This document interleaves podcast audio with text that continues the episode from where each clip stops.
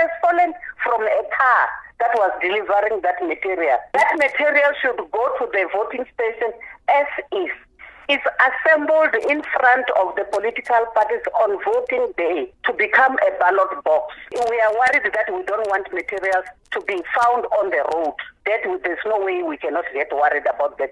But that is not a material that a security material for now. It's just an ordinary box. I mean, ordinary sheet of box.